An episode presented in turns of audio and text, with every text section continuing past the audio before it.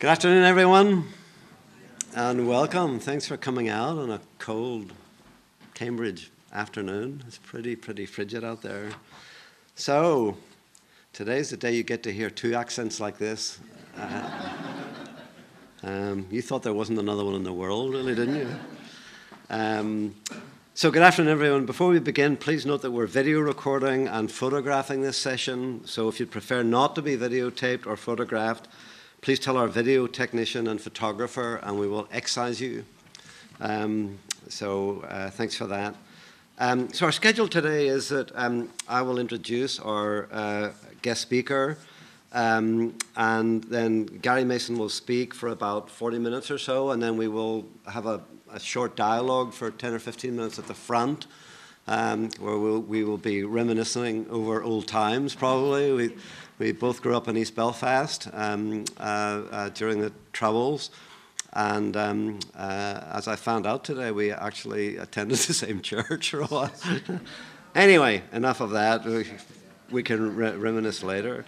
And then we'll have a time of um, uh, you know, 20, 25 minutes for more open questions. Um, it is particularly, as you know, I mean, one of the reasons I think it's a particularly apposite time to be talking about these things is with the um, Brexit negotiations, which you know uh, quite a lot about, and the role of Northern Ireland uh, and Ireland um, in those negotiations is really quite fraught. It is, as we, uh, uh, as the Economist magazine put on its front cover, the mother of all messes.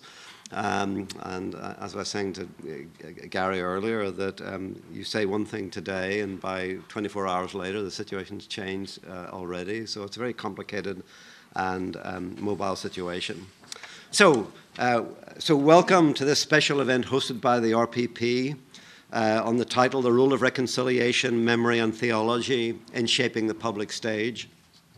So, I'm David Hempton, uh, Dean of the uh, Harvard Divinity School, and I'd like to extend a very warm welcome to our featured speaker, Reverend Dr. Uh, Gary Mason, um, his wife Joyce. Uh, thank you for being with us. Um, and also uh, welcome our co-sponsor, the program of negotiation at the Harvard Law School. Thanks so much.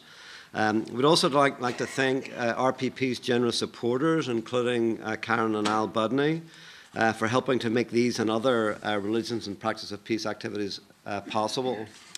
As, al- as, always, our appreciation goes as well to our RPP student assistants and staff for their work in organizing this event. A tremendous amount of hard work goes into putting these events on, arranging for refreshments and rooms and speakers. And uh, so, thank you so much, everyone who's played a part in that. We really appreciate your work. So much has been written about the Northern Ireland peace process, particularly on securing the peace.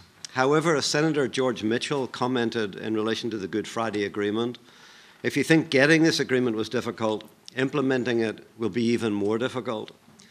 21 years after the signing of the Good Friday Agreement, um, and I was in Belfast then as chair of the history department in Queen's University Belfast, and back in 1998, left for the United States about three months later, uh, having survived the troubles I came. Um, and then peace broke out. Um, uh, so 21 years after this, uh, uh the um, uh, signing of that agreement, those words of implementing it being difficult have proven to be prophetic words. So Dr. Mason will explore what reconciliation looks like in a contested space, the power of memory and story in keeping the pain of the past alive, and how theology can move into that contested narrative in a way that brings about dialogue, honesty, and some healing. He will also address the current Brexit situation, uh, so far as we understand it, exploring how Brexit has been a very difficult experience um, uh, for Britain and for Ireland, um, and uh, especially um, North and South Ireland. So, Gary Mason is a Methodist minister and directs a conflict transformation organization based in Belfast called Rethinking Conflict. Prior to this, he spent 27 years as a Methodist clergy person in congregational ministry in Belfast, and he has played an integral role in the Northern Irish peace process. He played a key role in establishing the Skainos Project, which is a world class urban centre developed in a post conflict society as a model of coexistence and shared space. It is acknowledged as the largest faith based redevelopment project in Western Europe. Gary is also a close advisor to Protestant ex combatants on the civilization um, uh, efforts of paramilitaries. He was instrumental in facilitating negotiations with paramilitaries and government officials. And in 2007, his contribution was formally recognized uh, by the Queen. In 2009, uh, Gary Mason's church was the stage from which loyalist paramilitaries announced their weapons decommissioning. So, Gary has lectured in political and academic forums throughout Europe, South Africa, the Middle East, and the USA on lessons that can be learned from the Irish peace process. He's been interviewed on CNN, BBC, ITV, and various radio programs.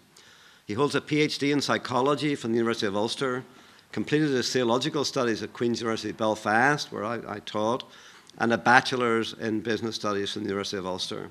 He also holds an honorary doctorate from Florida Southern College. He is a senior research fellow at the Kennedy Institute for Conflict Intervention at Maynooth University in Ireland, and he is an adjunct professor at the Candler School of Theology at Emory, lecturing on reconciliation, peace building, the history of the Northern Ireland conflict, racism, sectarianism, and conflict transformation. He is a faculty advisor and partner to the Negotiation Strategies Institute a Harvard University program on negotiation. So we're very glad um, to have him here, and I'm going to turn over the podium and leave his notes. Which I was, um, uh, and um, Gary, thanks so much for being with us. Appreciate it.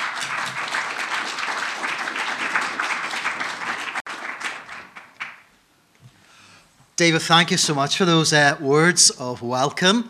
And thank you for coming out, as David has said, on such a, a cool, cool day. I think, honestly, this is one of the coldest days I've ever experienced in my life. I was saying to some people that normally the Irish temperature is just pretty bland.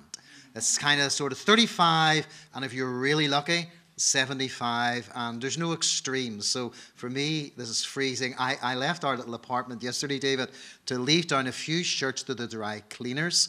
I thought I was going to die, and I said to the young woman, Can you get me an Uber back to my apartment? I just couldn't bear to walk 600 meters back. I felt it was so, so cold. So.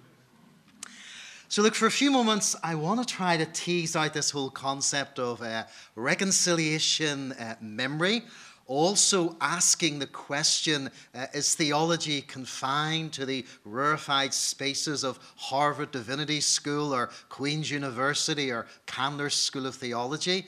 Or can theology, which sometimes people think is a kind of fusty, musty, dusty discipline of another generation, actually spill into the public space and really make a difference? South African professor in reconciliation once said, Reconciliation is no cheap matter. It does not come about by simply papering over deep seated differences. Reconciliation presupposes confrontation. Without that, we do not get reconciliation, but merely a temporary glossing over of differences. They suggest that the running sores of society cannot be healed with the use of a band aid. So, reconciliation presupposes, he suggests, an operation, a cutting to the very bone without anesthetic, because the infection is not just on the surface. The abscess of hate, mistrust, and fear between black and white, nation and nation, has to be sliced. As David mentioned, we're 21 years celebrating the Good Friday Agreement in a couple of months' time, April the 10th. And Northern Ireland statistics, I often allude to these at the beginning of many lectures. Northern Ireland, as many of you know, is a very, very tiny space. Uh, during the conflict, 1.5 uh, million people. But over that 30 year period, we had 47,000 injuries, 36,000 shootings, 22,000 armed robberies, 30,000 plus went through our penal system, 16,000 bombings, and almost 4,000 deaths. If I was to extrapolate those figures and put them into the US context, so simply put, if uh, the conflict that David and I grew up in as kids and young men had have taken place in the United States, it would have been 800,000 dead, and 6.4 million political prisoners. So, suffice to say today, when I'm back home in the island of Ireland, uh, primarily the main thing I am dealing with is legacy. How do we deal with the past, with these painful memories, which I'll address in a few moments? I want to highlight, first of all, what I'm just simply calling uh, the role of toxic and transforming theology. Way, way back in the early 1990s, the Irish Council of Churches, which was based on Elmwood Avenue, literally facing uh, the university in which David spent so many years in, put together a working party on sectarianism uh, for two years. I was the youngest person on that. It was actually chaired, David, if you remember, by uh, Mary McAleese, who went on to be uh, President of Ireland on two occasions, and John Lampen from Derry were the two co chairs of that uh, committee.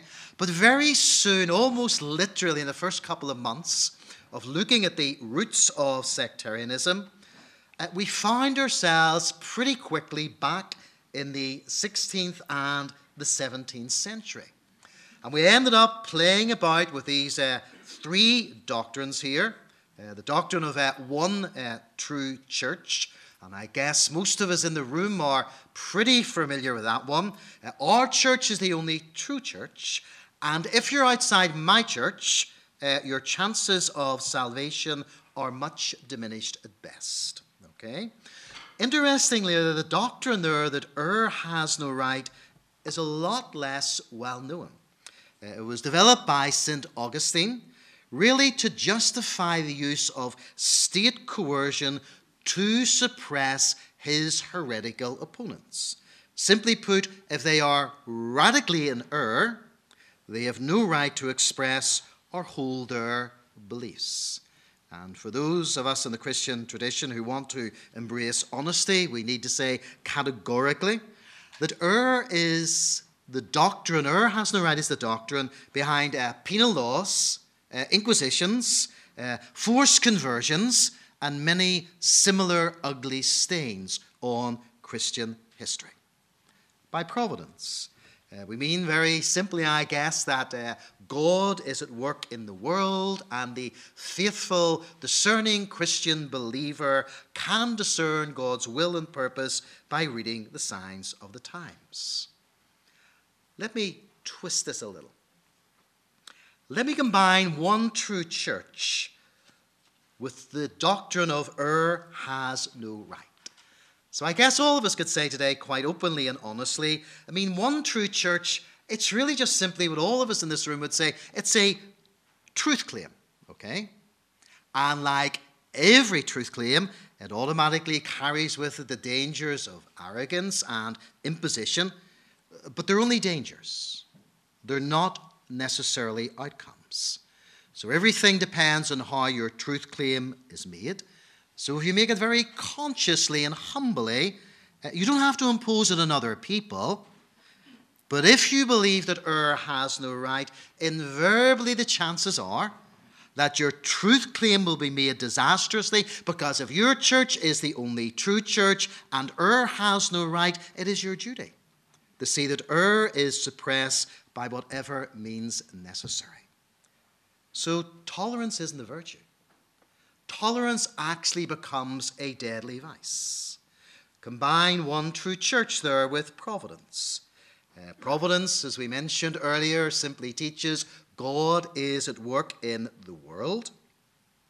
But if providence is interpreted in conjunction with one true church, it's very easily reduced to this mantra God is on our side.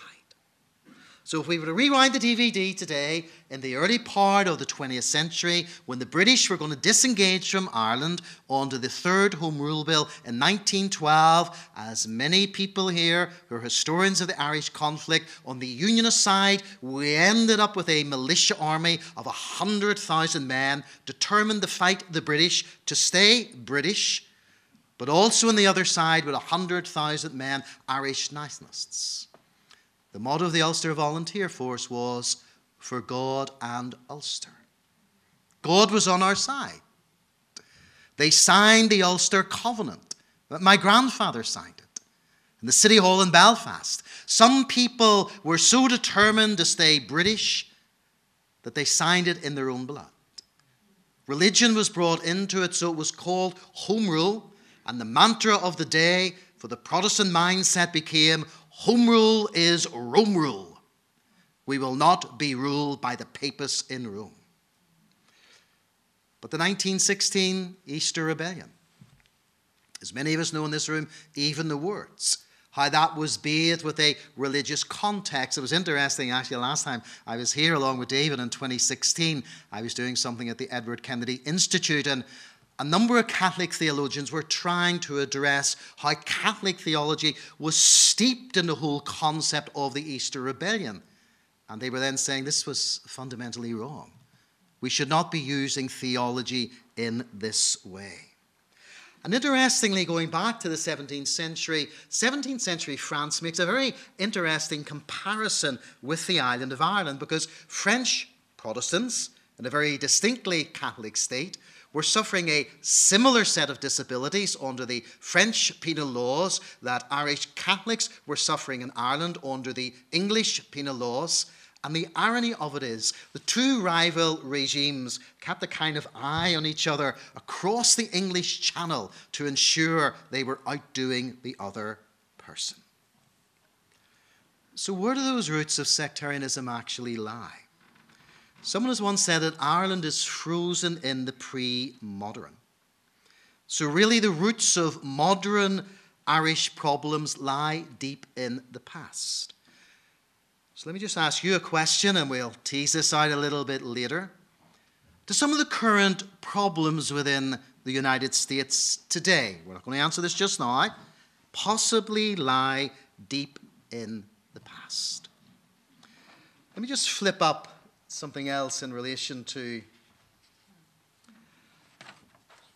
If we move from Ireland just for a moment to Nazi Germany, the second chapter of Mein Kampf, let me quote Hitler's exact words. And Hitler was not a card carrying evangelical or even a card carrying practicing Catholic, but he wrote these words Today I believe that I'm acting in accordance with the will of the Almighty Creator by defending myself against the Jews.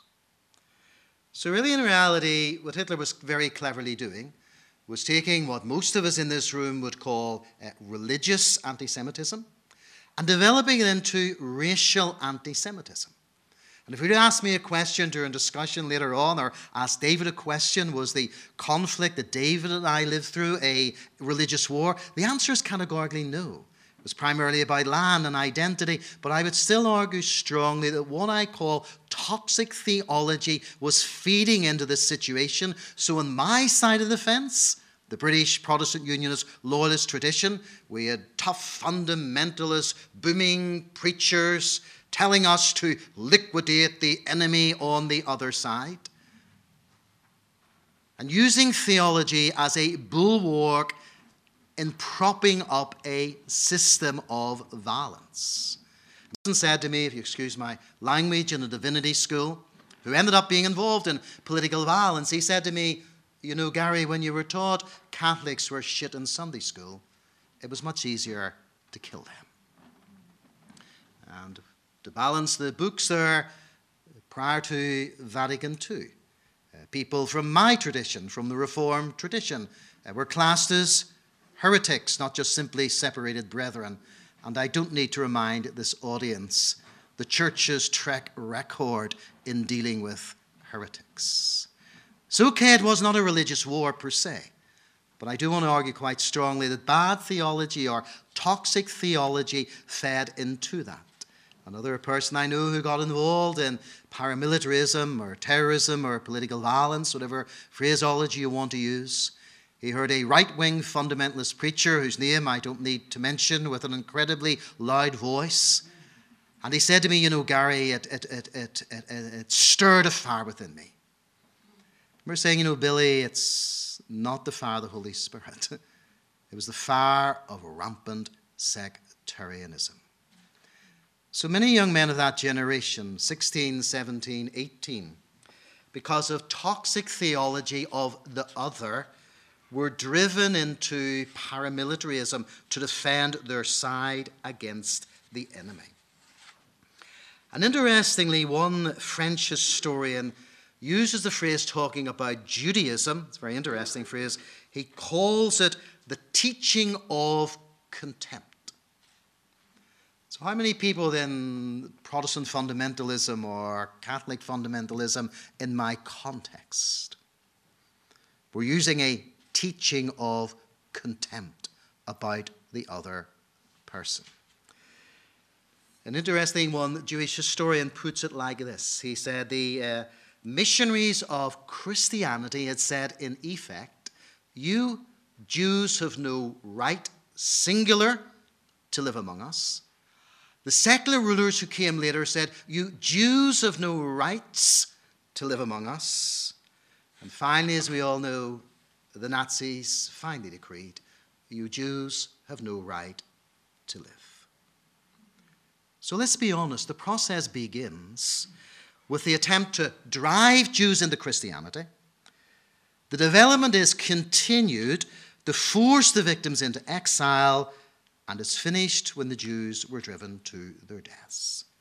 So the German Nazis didn't discard the past, they simply built upon it. They didn't begin a development, they simply completed it. And so, in my context, as David and Leanne and Joyce and those of you who have been to Belfast, there's a mural quite close to the Skainos building there that David alluded to. It's UVF wall mural. And as well as the forgotten Ulster, it says in a little caption above two hooded gunmen dressed in dark carrying AK 47s, We are the pilgrim's master. We will always go that little bit further. So, evoking what we would call language in the New Testament or spiritual language of pilgrim. And for those of us who are here in the Christian tradition, we often know the phrase was often used by the disciples of Jesus the Rabbi, Master, what do we do? So, toxic theology, while I'm suggesting it was not a religious war per se, bad theology fed into our situation. And Jonathan Sacks, who uh, former chief rabbi of the British Commonwealth, said this. On one point, and it is a substantial one, the critics of religion are right. Religion has done harm. It has led to crusades, jihads, inquisitions, and pogroms. It has shed the blood of human sacrifice in the name of high ideals. People have hated in the name of the God of love practiced cruelty in the name of the God of compassion, waged war in the name of the God of peace, and killed in the name of the God of life. These are undeniable facts, and they are terrifying. Interestingly, the great believers have always known this. I mean, Pascal once said, Men never do evil so completely and cheerfully as when they do it from a religious conviction. Uh, Jonathan Swift, who was Dean of Christ Church in Dublin, uh, probably known to most of us when we were little kids as the author of Gulliver's Travels, but he said this We have just enough religion to make us hate, but not enough to make us love one another. And uh, C.S. Lewis, who David and I will proudly remind people, was born in Belfast and at one stage did speak exactly like David and me. But when he went to become professor of medieval and Renaissance literature at Cambridge University, he began to speak a little bit different, probably more like this. But Lewis once said this.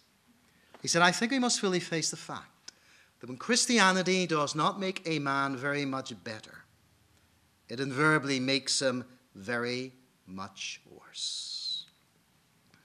And that happens not because religion is religion, but because human beings are human beings, they're certainly not God.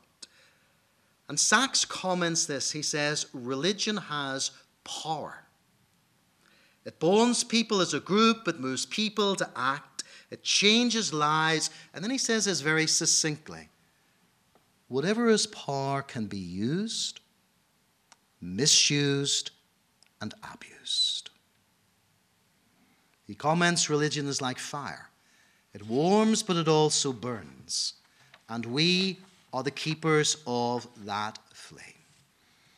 So I guess the preacher in me has to ask all of us today, no matter what our religious tradition, or perhaps none, if we are the keeper of a flame and we define it as a faith tradition, are we using our faith to, to warm people or to burn people? I'm a Methodist clergy person, and Wesley, the uh, founder of Methodism, when he had his conversion experience at what 843 in City Road in London in the 18th century, used the phrase, I felt my heart strangely warmed. But how do we use our religion today? In modern day America, with your linguistic violence in the public space. How do we use our religion today within Europe, within the British Isles, with our linguistic violence around Brexit. So there are questions that both of us need to wrestle with. Let me highlight just for a moment racism and sectarianism. A, a professor there up in the Union Theological Seminary in Upper West Side there in Manhattan a number of years ago wrote this little article and he said this little phrase and I just sort of pulled the line out where he said, no one in the United States wants to deal with the legacy of slavery. I says, There's a really interesting S word. Let me tell you about mine. It's called sectarianism. And because many of our religious leaders did not have the courage to deal with the legacy of sectarianism, people like David and I, growing up as kids, were tossed into a bloody 30 year sectarian civil war. And I don't buy this. You know, I often used to hear clergy, and I don't say this in any nasty, critical way, but people used to remind me, older clergy persons, when I was, you know, going into ministry and saying, Oh, Gary, in the 50s and 60s, our churches were filled. Go, oh, really? Well, I had to kind of quite cynically ask the question what were you doing?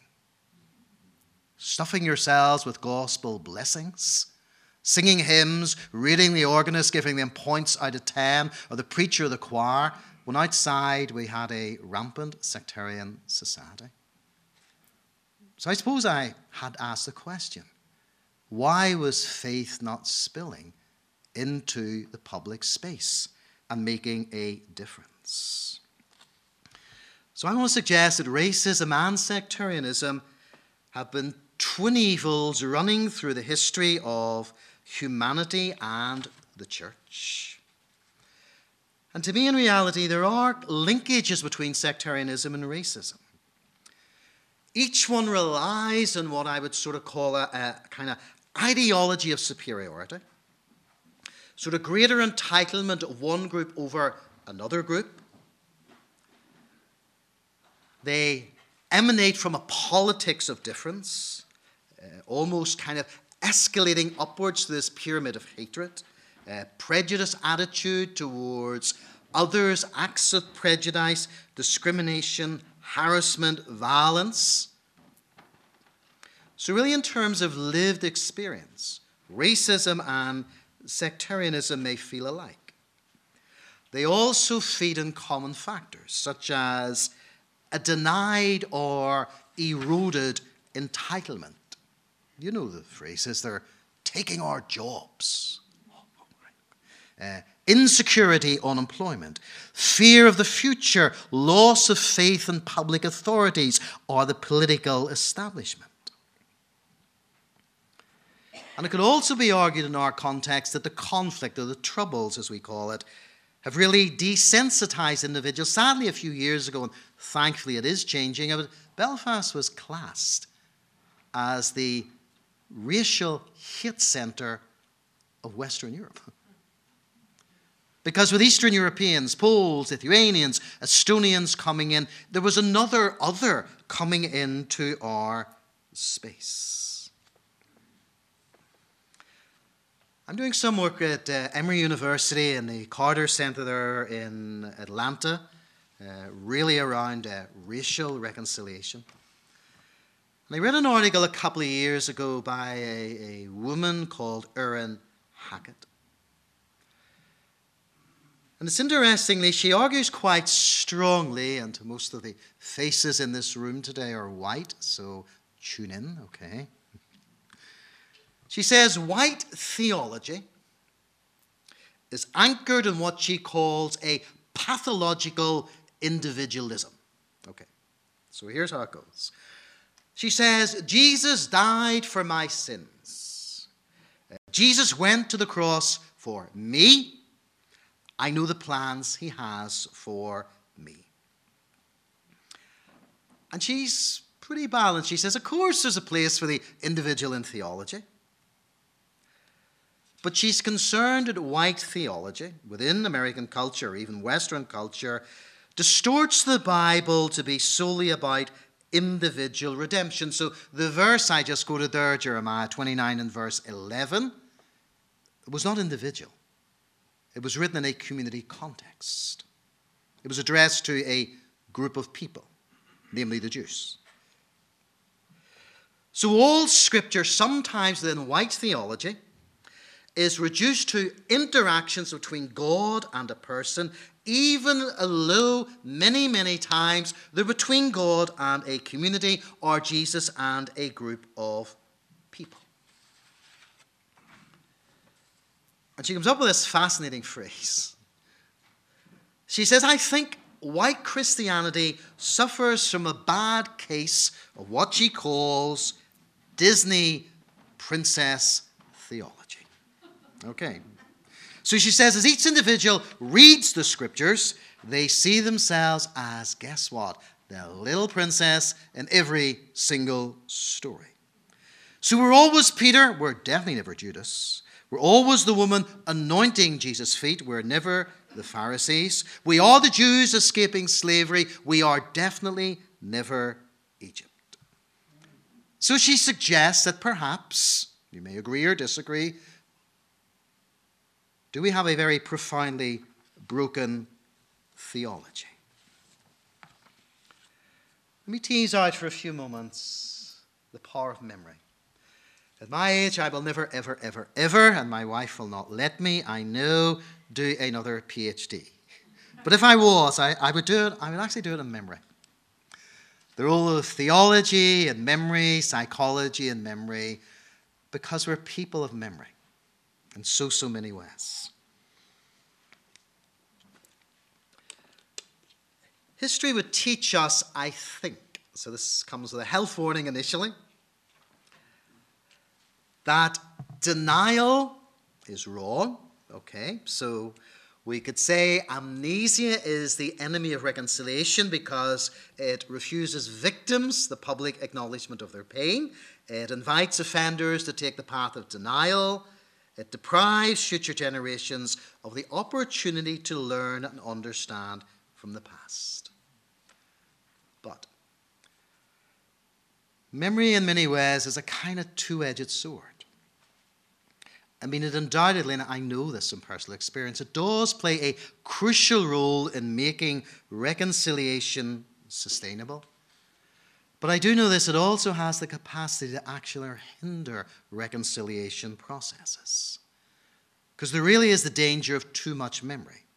Uh, Andrew Rigby, the scholar, says too great a concern with remembering the past can ensure that the divisions of old are never healed, the wounds never addressed, and in such circumstances, the past dominates the future and hence, to some degree, determines the future.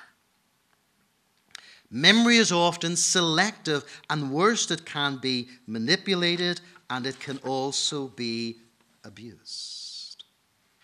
As I mentioned, you know, I grew up in that uh, British Protestant Unionist loyalist culture. That's what shaped me as a human being. And I remember as a little boy uh, being dragged or taken every single year on the 12th of July to watch those orange men celebrating that very recent victory in 1690.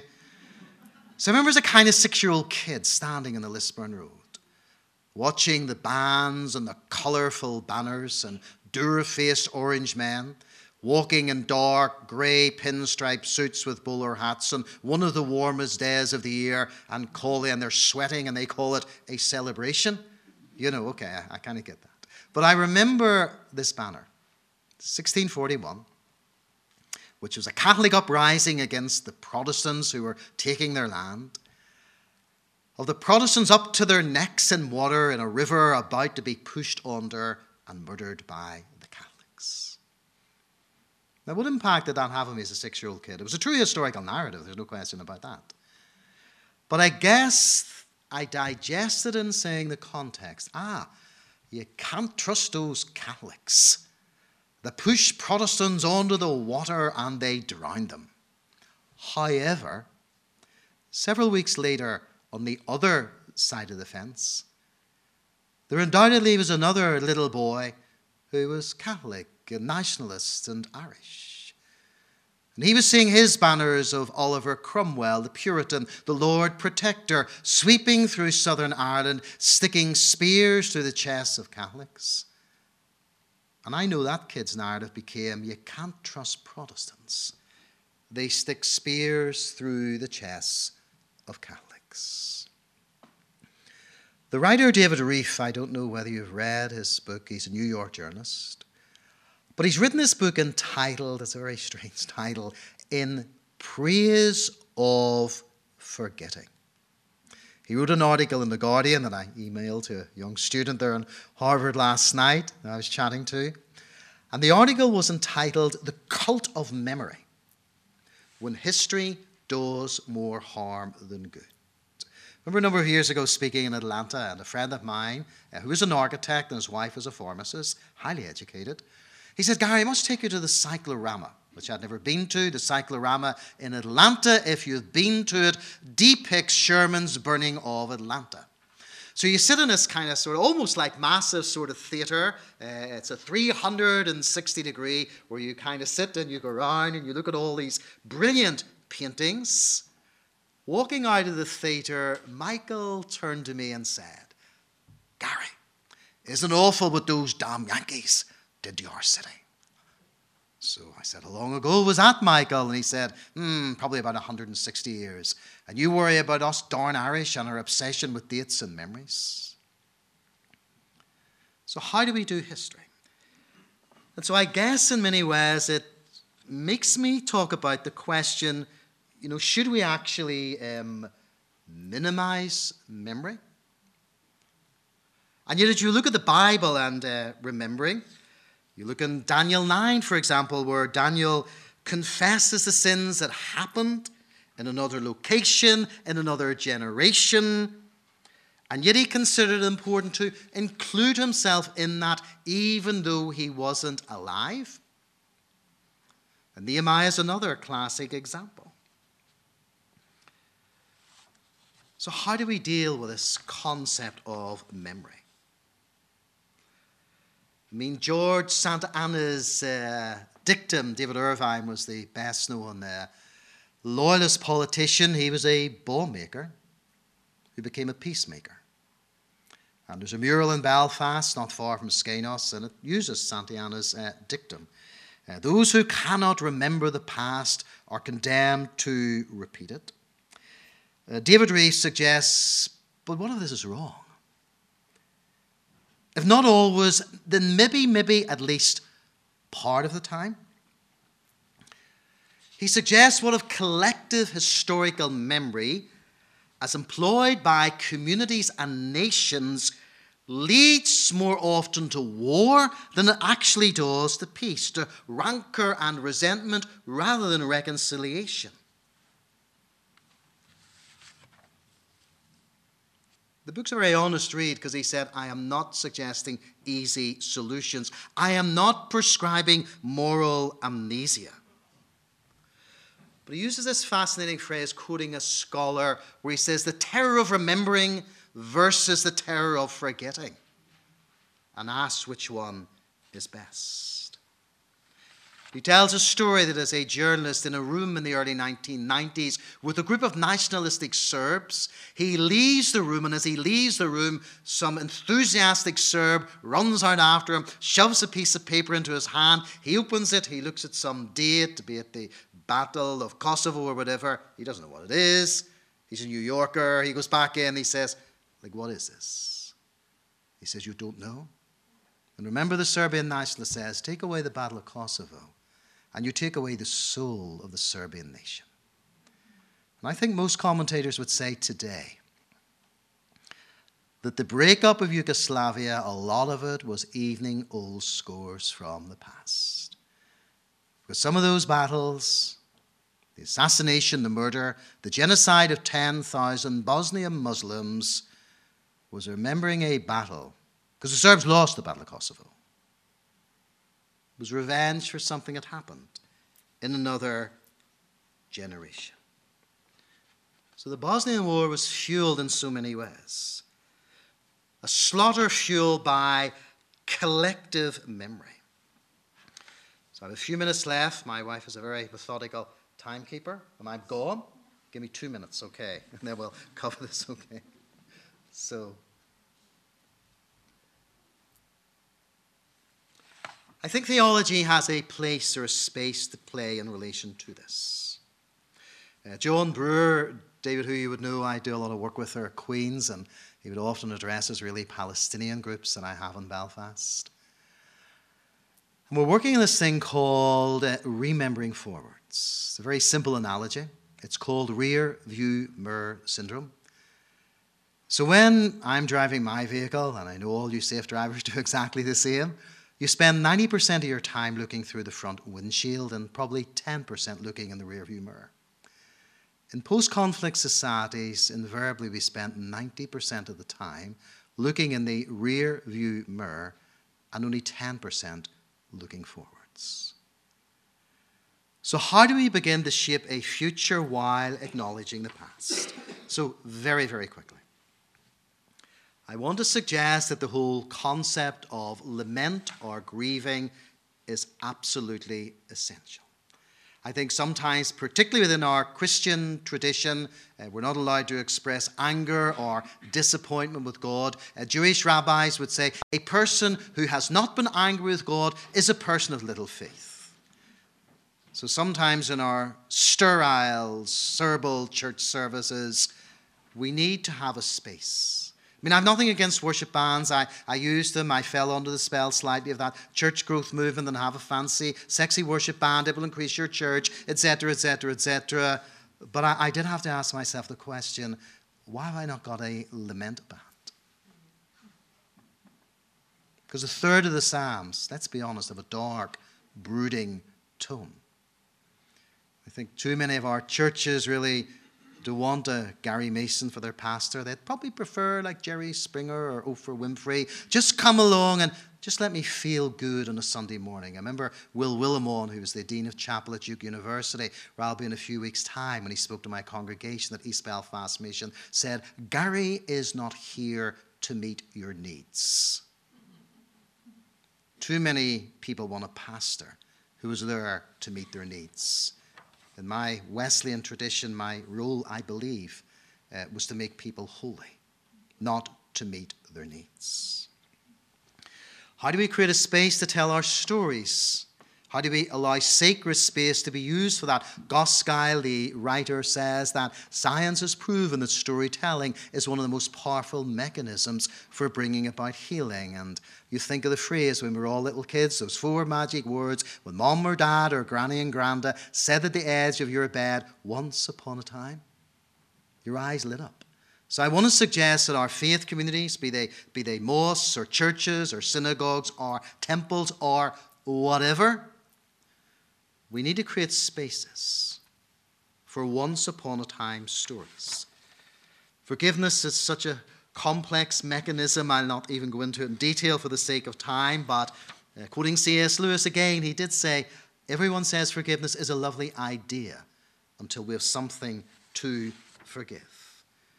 And this whole concept of acknowledgement of wrongs and apology there's something incredibly cathartic or disarming about saying, This was wrong and I'm sorry.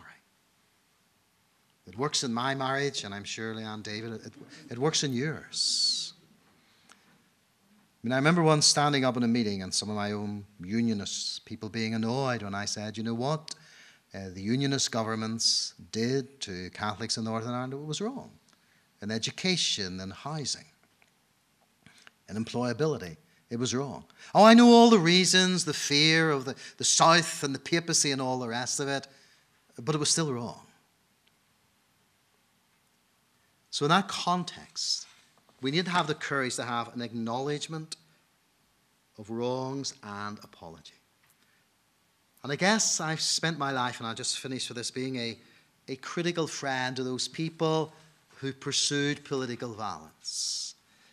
I've had my critics for doing it, but I find them in very good company because within the model of Jesus and my faith tradition in the New Testament, I find that Jesus often spoke to people with whom he fundamentally disagreed. And so I've often said that engagement is not endorsement. I totally abhor political violence. I could keep you here until midnight, as David knows, telling you pastoral stories of death, destruction, bombings, murder. I've seen too much of it firsthand. But I still have to be honest. I have to ask myself the question why did so many men, and it was primarily men of David's generation and my generation, make what I call wrong choices for allegedly the right reasons. As a friend of mine said, you know, someone in the late 1960s did not fly over Northern Ireland and spray us all with lunatic gas, and we all woke up some morning and decided to start killing each other. There was a context. Was a context of bad politics. There was a context of bad religion that massaged that fertile soil in that tiny little space called Northern Ireland. And know, finally, out of those 30 to 40,000 people that went to prison, 90% of them never would have been anywhere near a prison if it hadn't have been for our messy context. So, in other words, if they had been born in Boston or Mexico City or Paris or Berlin, they wouldn't have been there. 10% would have. And interestingly, and finally, out of those 35 to 40,000 people that have come out of prison, do you know how many have reoffended? Between 1 and 2%. And you know the reoffending rates? What are 40, 50, 60%? So there was something wrong, or there was a, a darkness on our island I think only now people are painfully and slowly having the courage to actually deal with. Okay, I will finish there, or my wife will growl. Okay,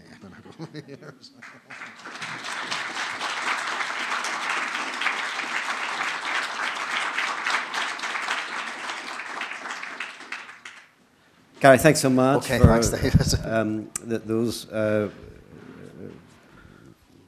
very interesting and penetrating reflections around theology and, and, and memory.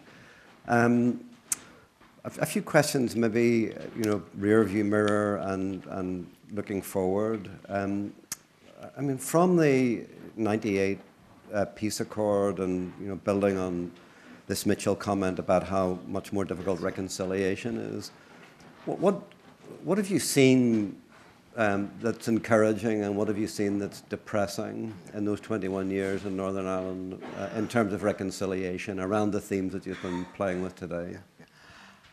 I suppose to uh, introduce a little bit of romance into it on a cold Wednesday afternoon. I know, David, when we were kids, if I had have dared date a Catholic, apart from anything, my granny would have probably slapped me around the ears because it wasn't the done thing to do. When I tell that story in America and people have a sharp intake of breath, I can't resist saying, oh yeah, there were a lot of blacks and whites dating here in the 60s, weren't there? So don't you Americans dare lecture me about dating, you know, in relation to that. So it wasn't the done thing to do.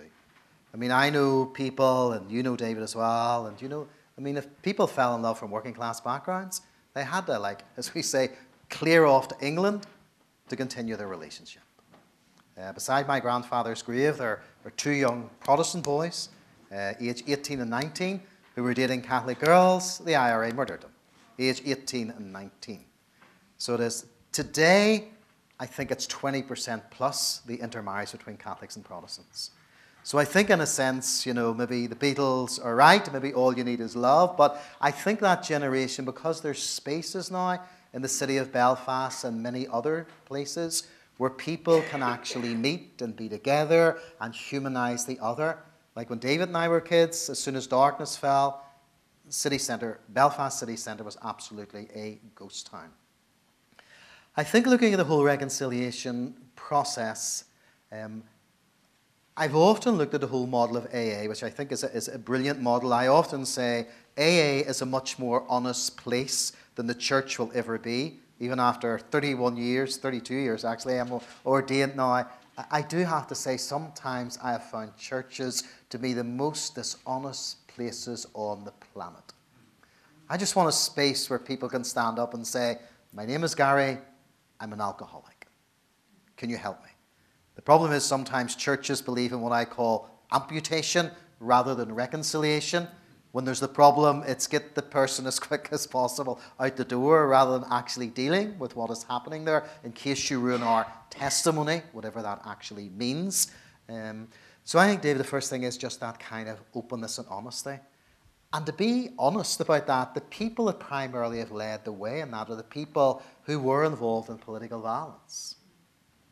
Uh, so, I mean, lots of ex prisoners groups in the inner city uh, have spearheaded, and I guess in many ways because they know the cost of conflict sometimes in a way that other people don't. I mean, I think of Alan McBride, who, I mean, all of us here would, would know from this sort of Irish contingent. I did Alan and uh, Sharon's wedding in the late 1980s, co officiated at that, and Alan's wife Sharon and her dad uh, were murdered in a bomb 23rd uh, of October 1993. And Alan initially took out his venom primarily in Gerry Adams. Uh, so if Adams was in Boston, uh, Alan was standing there with a placard protesting against the spokesperson for the IRA. He wrote Gerry Adams nine letters in English, never responded. Wrote him the tenth one in Irish, and Adams did respond. But in what Adams actually did, he said, uh, Alan, I understand your pain, but you need to understand Republicans have pain too, and no one is working harder than me for peace. Mm. Two weeks later, the IRA blew up a car in Lurgan, killed the uh, janitor, who just happened to be working in a police station, no security connection, and put his three year old daughter in the back of the car on a life support machine. So Alan asked the question, is there a double think here? And it was only two years later when he was in Edinburgh with a former UVF and former IRA volunteer, where after a couple of pints, the IRA volunteer reached over, put his hand on Alan's knee, and said, Alan, the Shankill bombing was wrong. No justification of Republican ideology or loyalist ideology. It was wrong. And that actually began a process in him that allowed him to begin to change, where he then began to ask the question well, what made a 18 year old kid plant a bomb in my father in law's fish shop that killed my wife and my father in law? So I often think there, David, I often say real change takes place in the context of a meaningful relationship. So a lot of my work back home is really, I suppose, very simply, it's creating listening circles for people to hear one another's story, one another's pain.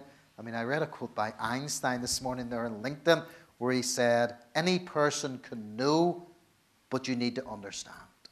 So I agree with politi- I disagree with political violence, but I want to understand what possessed normal people, kids here in my class in school, to make abnormal choices. And I think the way that comes about is through just that engagement and understanding and I suppose as well, we'll get on to the Brexit thing eventually, but David was using the phrase there, the economist, the mother of all messes. I'm not a Star Wars fan, so I'm not offending you people that are, but someone said Brexit has created a disturbance in the force, in a sense. So, so like relationships between Britain and Ireland, you know, up until four years ago, were at an all time high for hundreds of years. Now they're at an all time low. I mean, one of the main reasons is, as I mentioned earlier, because of what I call linguistic violence in the public space. That there's, I sort of, the phrase I use, these kind of verbal hand grenades were flinging across the border at one another. So a lot of my work I do for the Irish government is bringing down unionists and loyalists to Maynooth University where people hear each other in the privacy of a quiet space and where people can ask questions and understand. So, linguistic violence, well, you only need to look at your context here in the United States. Uh, it just it doesn't work. We need to encounter the human, we need to encounter the other. So, you folk need to wrestle with this. in your context as much as we do in ours. Uh, thanks, Gary. So, so you, you, know, you raised Brexit. Um, uh, so you have, you know, you're, you're pretty close to the ground in, in, in Belfast. Um, how dangerous do you think this moment is uh, for the peace process and for reconciliation? And what do you think might happen? Which, of course, is a million dollar question. Okay, um, yeah. I'm a firm remainer, unashamedly.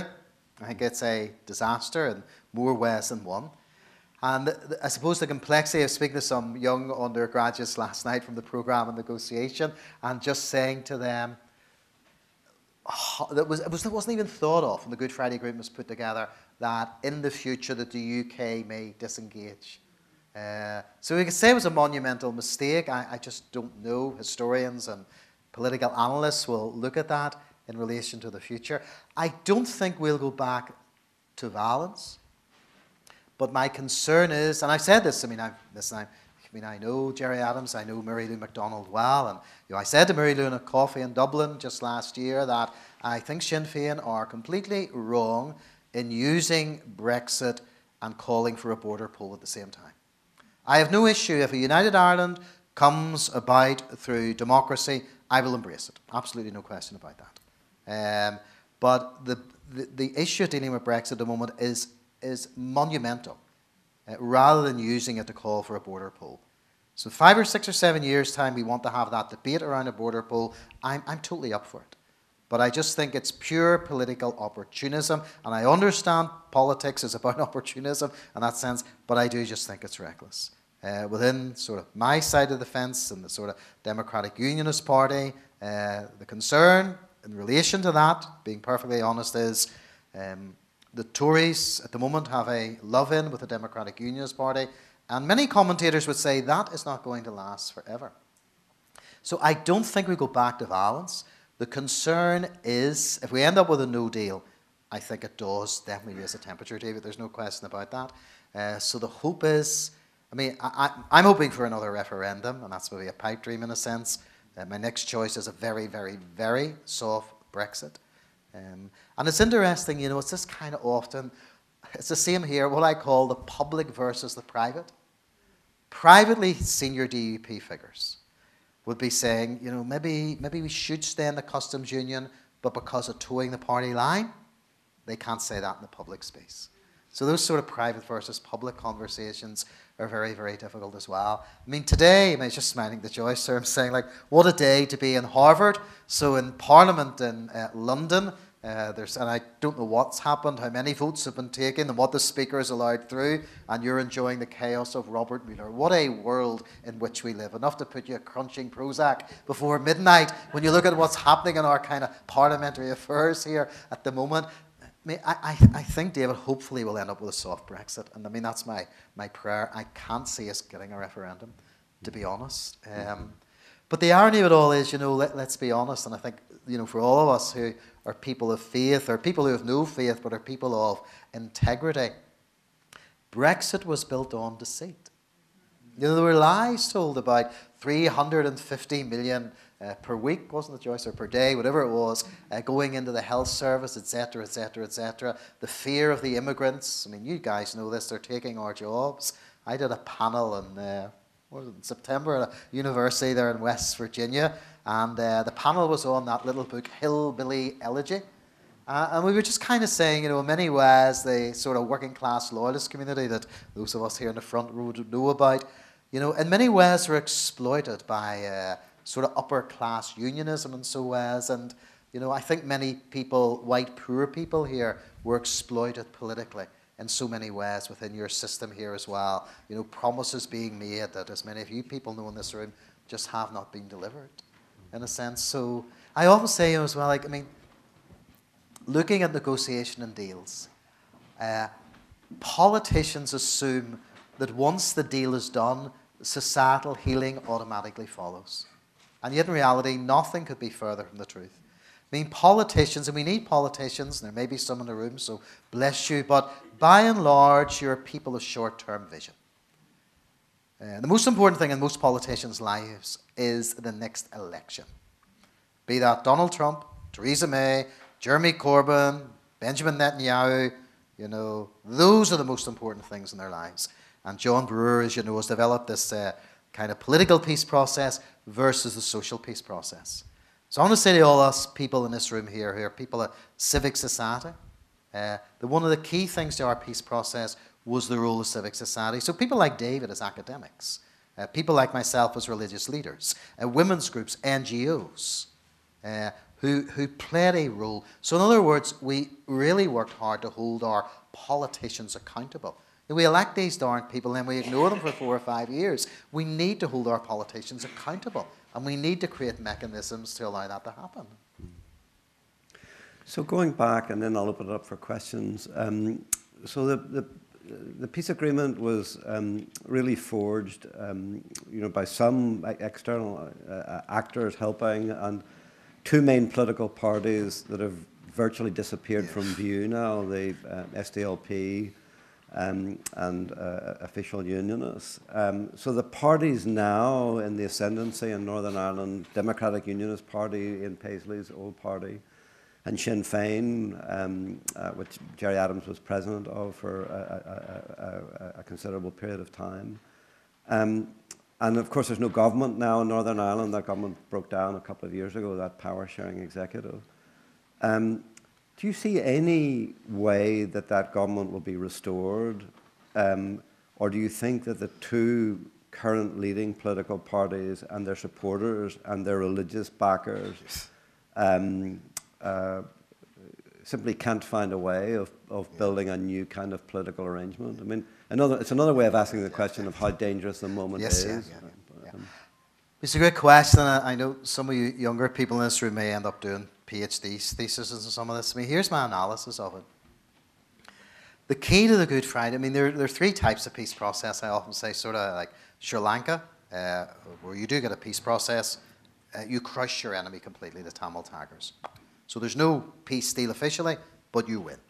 Second, South Africa, where you kind of get colonial regime change at the top, but economically, not a lot of difference at the bottom.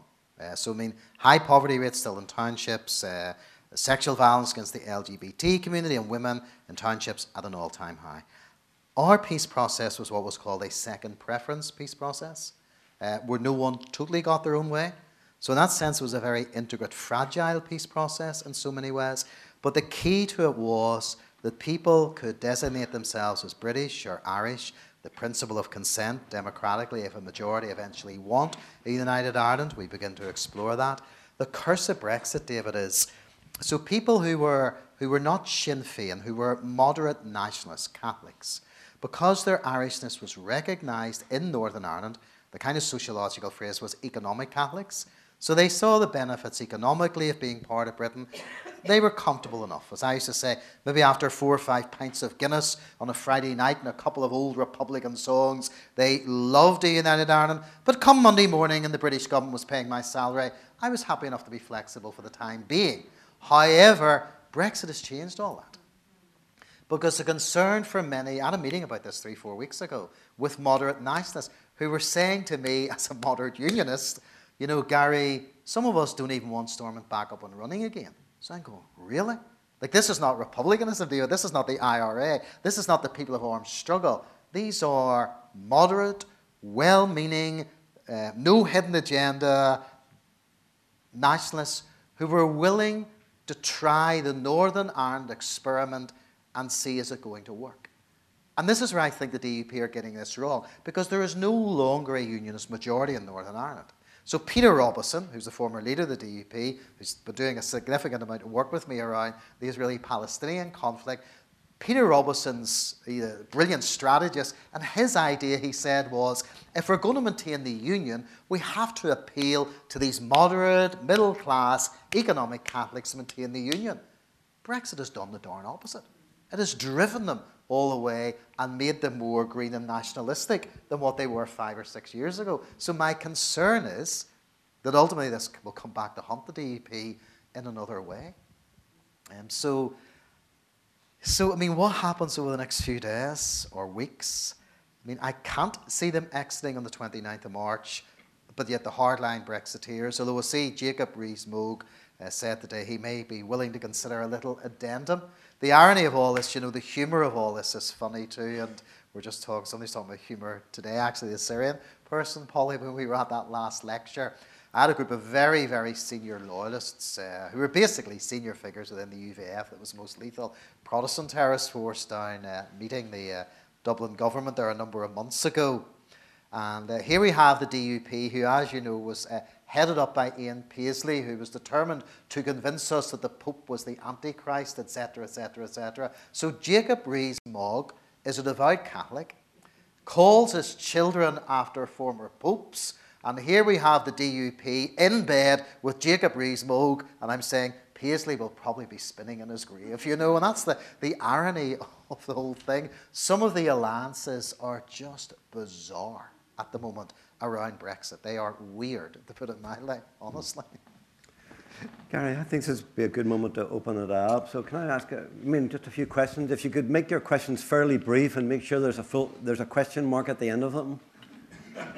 so no sermons. uh, we heard about the role of the outside influence. Are we actually inflame the insiders? For example, in Ireland, we heard about Gaddafi actually played a role.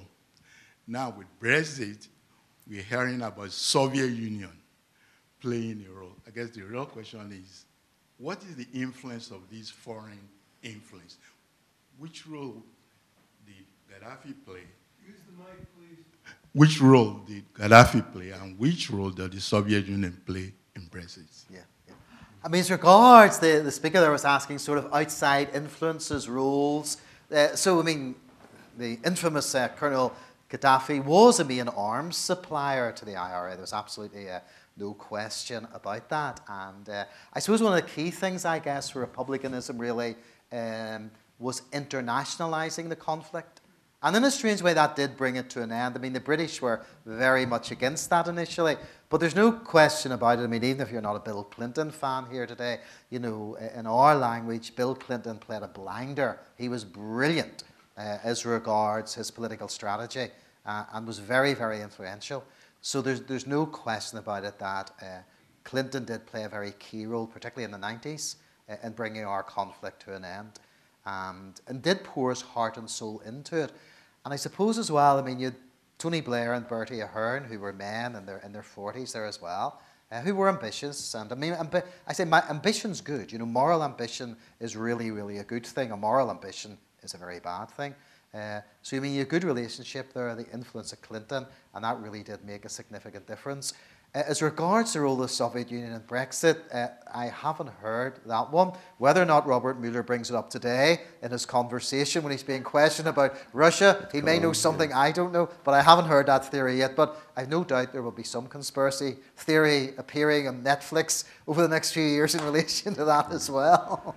I should maybe, I mean, I, uh, not presume that the audience knows too much about, you know, how this works or what's going on with Brexit in Ireland. So maybe just say a few things. Correct me if I'm yeah, wrong, because I haven't been um, living there for some time. But in the referendum that was that took place um, uh, around the European Union, you know, you know that 52% in um, uh, uh, uh, overall voted to um, leave uh, the European Union, 48% uh, wanted to remain.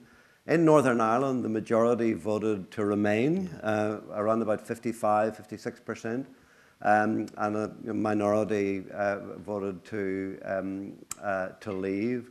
But the, the voting statistics are such, if you look at where the votes were coming from, um, you know, most um, uh, nationalists in Northern Ireland did vote uh, to remain in the European Union because um, uh, the border itself had become a pretty soft border, like a very soft border. If you travel from Belfast to Dublin, you do not know when you're crossing the border, whereas when we were in our early 20s, this was a heavily militarized uh, uh, uh, border. And no one really wants to go back to that, um, you know, militarized border, but no one's kind of figured out a solution. A hard Brexit would mean some sort of customs and control.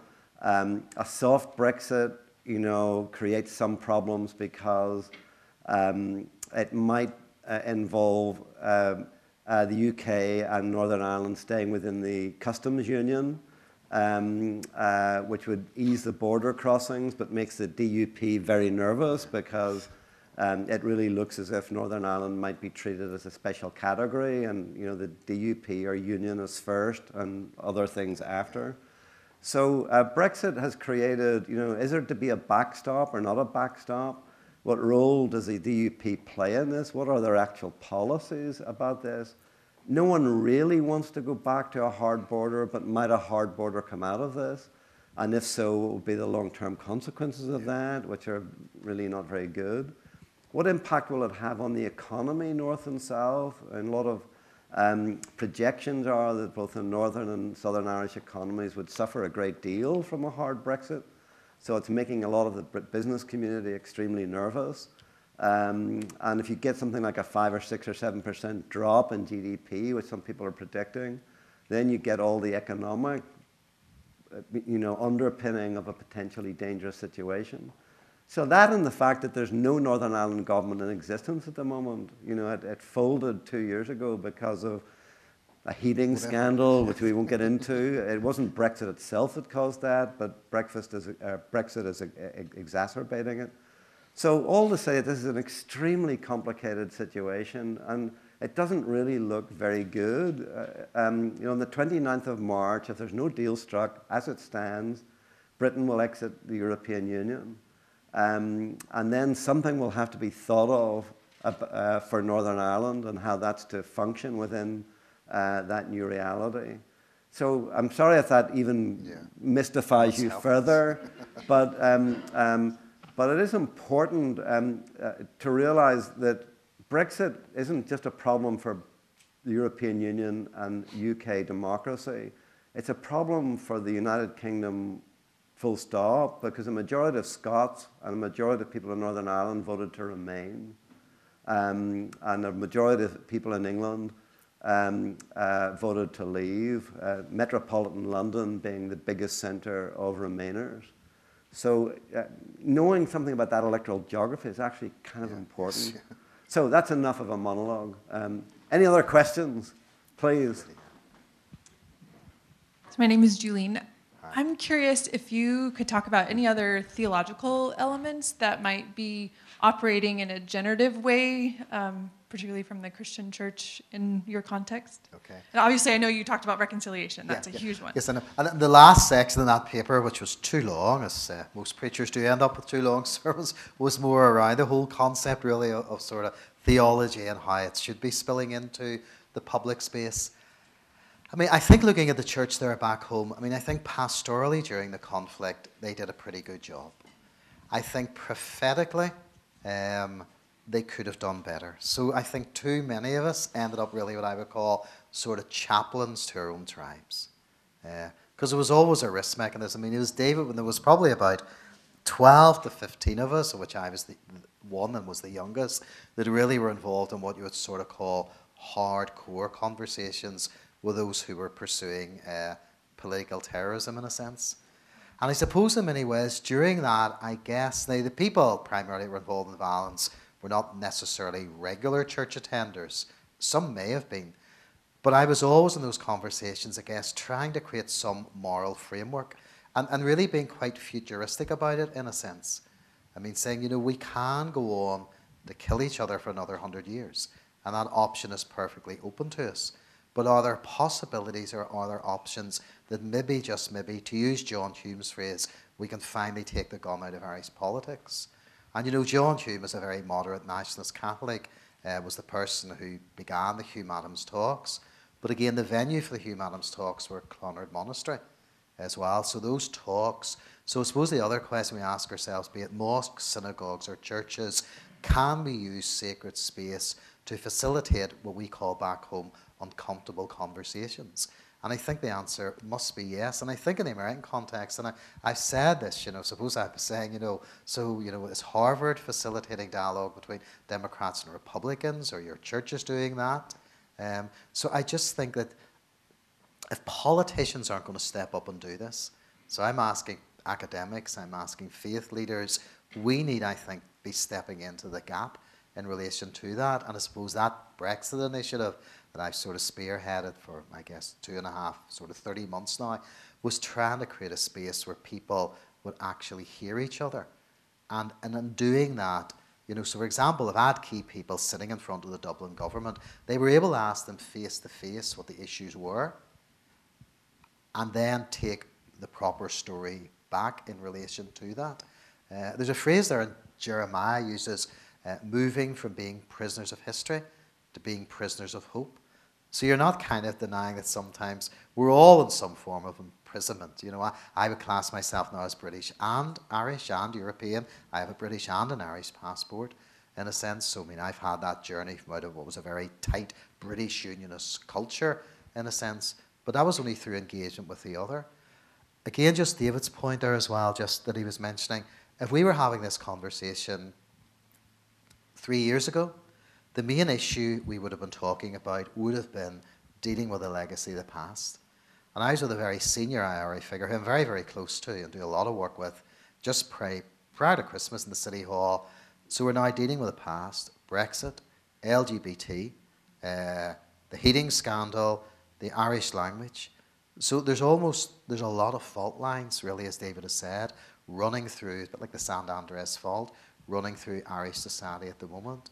But I do think, you know, I mean, going back to the whole theology concept, that there have been a number of key initiatives. I mean, you know, uh, when I use the word evangelical, I don't use it in the American context there, because evangelicalism here is fundamentalism. It's most certainly not. It's not the evangelicalism of John Wesley and the Warmed Heart in a sense, but a number of sort of modern evangelicals. I was involved with the 80s, and David would know, and an initiative called Econi, which was evangelical contribution in Northern Ireland. And it was really asking, you know, questions about how are we reading the Bible in a conflict situation? Um, and looking at questions of, of identity and repentance and citizenship. So, what does that actually say? So, there's, I mean, if you're into, I'll give you my card, there's a lot of resources. In fact, they're moving and actually to the Union Theological Seminary, the whole resource, which is the Presbyterian seminary there. So, there are a number of resources around that where, where theology was used in a sense, to stop people being so darn nationalistic. So I'm happy enough to email some of that to you if that's helpful.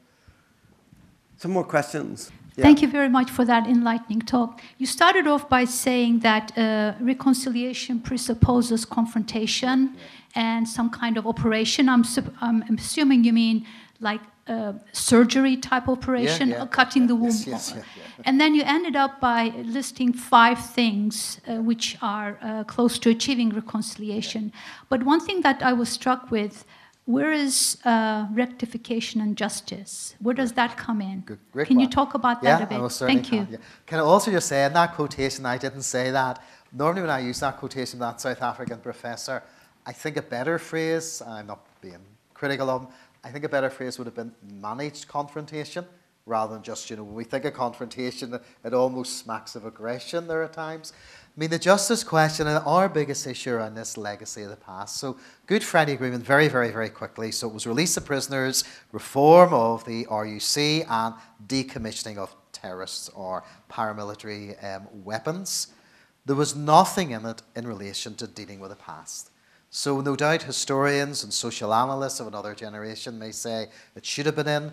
Others would say if it was in, the whole thing may have collapsed. We may never have got it over the line in the first place. So, it's a very intricate, delicate document and even getting it signed up to in the first place.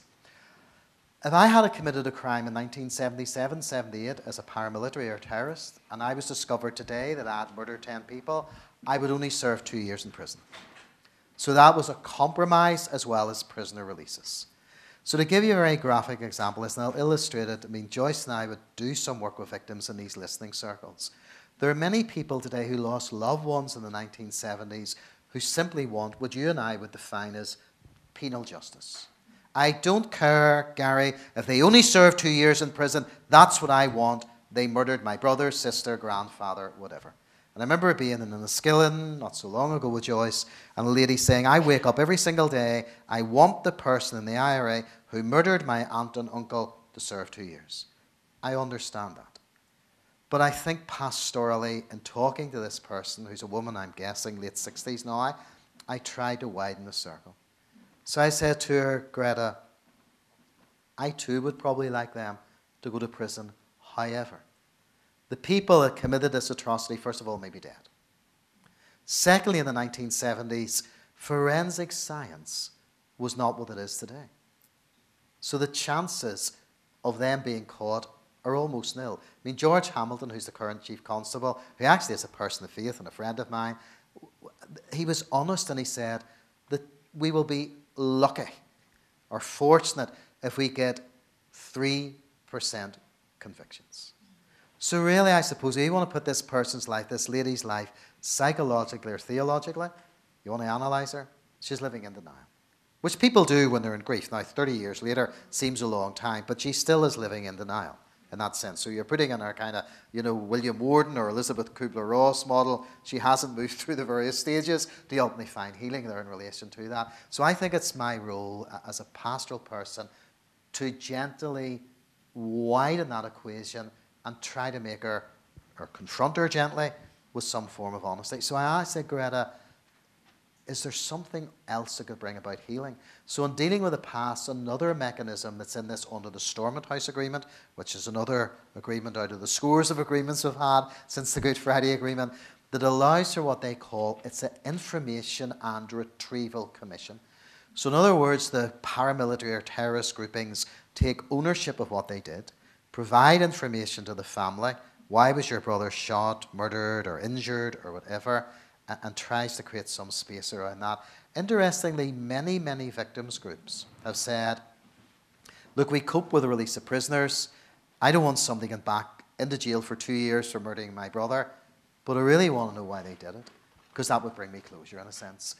So, in many ways, you know, the victims groups have been the unsung heroes too. In many, many ways, have shown remarkable fortitude. And I mean, the other thing as well, Dave, I've often wrestled with this, and the one thing I don't understand, and I say this as a, as a human being with emotions probably of revenge, like every other human being from time to time in the room, I really don't know why we haven't had more revenge killings. Because this is Northern Ireland's such a small space. I mean, I could probably list, and I can't do it for intelligence reasons, you know, people that did murders because people know, you know, through different sources. You know, so, you know, this is not, this is not Texas going up to, uh, you know, to Massachusetts. The person that killed my brother's sister lives three streets away from me. So, in some strange way, and maybe in a spiritual way or a theological way, there has been some uh, faith restraint or moral framework that has stopped just somebody saying, I'm going to watch where they're going and I'm going to kill them. You know, that, that really, honestly, in my context, you know, you know, it's really, it's been a blessing that, in a, you know, not being over spiritual about that, that there hasn't been more sort of evening the score so to speak, in so many ways, you mm. know. But yeah, I mean, I mean, it's a great question. It's something we're going to wrestle with for a while, to put it mildly. There's one other question there. I know you guys have yeah. much time as well. Thanks. Yeah, one, one more question. You've got the last word. Better be good. No pressure here. Turnaround is full. is it religion or is it these religions? Is it theology or revealed theology? Yeah. Okay. Yeah. Keep it simple, or sort of, yeah. I mean, look, there is no question about it. I mean, it was, a, I think it was James Denney, who was a theologian of another generation, David once said, human nature loves a monopoly. We're all too ready to unchurch or unchristianize others. So I think in many ways, while it was never a religious war, as I underlined earlier on, so we were not, this was not 16th, 17th Reformation, counter Reformation stuff, but there's no doubt there was a demonization of the other. So, I mean, the, the quote, two things are just to send out. The quote uh, the, the Jewish theologian Abraham Joshua Heschel, who's, you know, walked with Martin Luther King Jr., he said two things. He said, dehumanization precedes genocide. So if you dehumanize a person theologically, sociologically, psychologically, it's really much easier to kill them. So it is. But the other phrase he used, which, which is a haunting phrase for all of us, he said it was words, not machines, that created Auschwitz. Okay? It was words, not machines, that created Auschwitz. So, final thought for the day or sermon as I finish. For all of us, we need to be really, really careful, particularly people of religious faith, how we speak. Uh, and particularly how we speak in the public space. You know, going back to what Jonathan Sacks was saying, you can use or you can abuse religion, and we just need to be so, so careful. So I want to be a person that speaks words of healing into the public space, words of reconciliation, uh, words that can redirect and make a difference in people's lives. And I just think it's so important that we're able uh, to do that. So, look, we'll finish there, and uh, thank you for coming out, as David says, on a freezing day.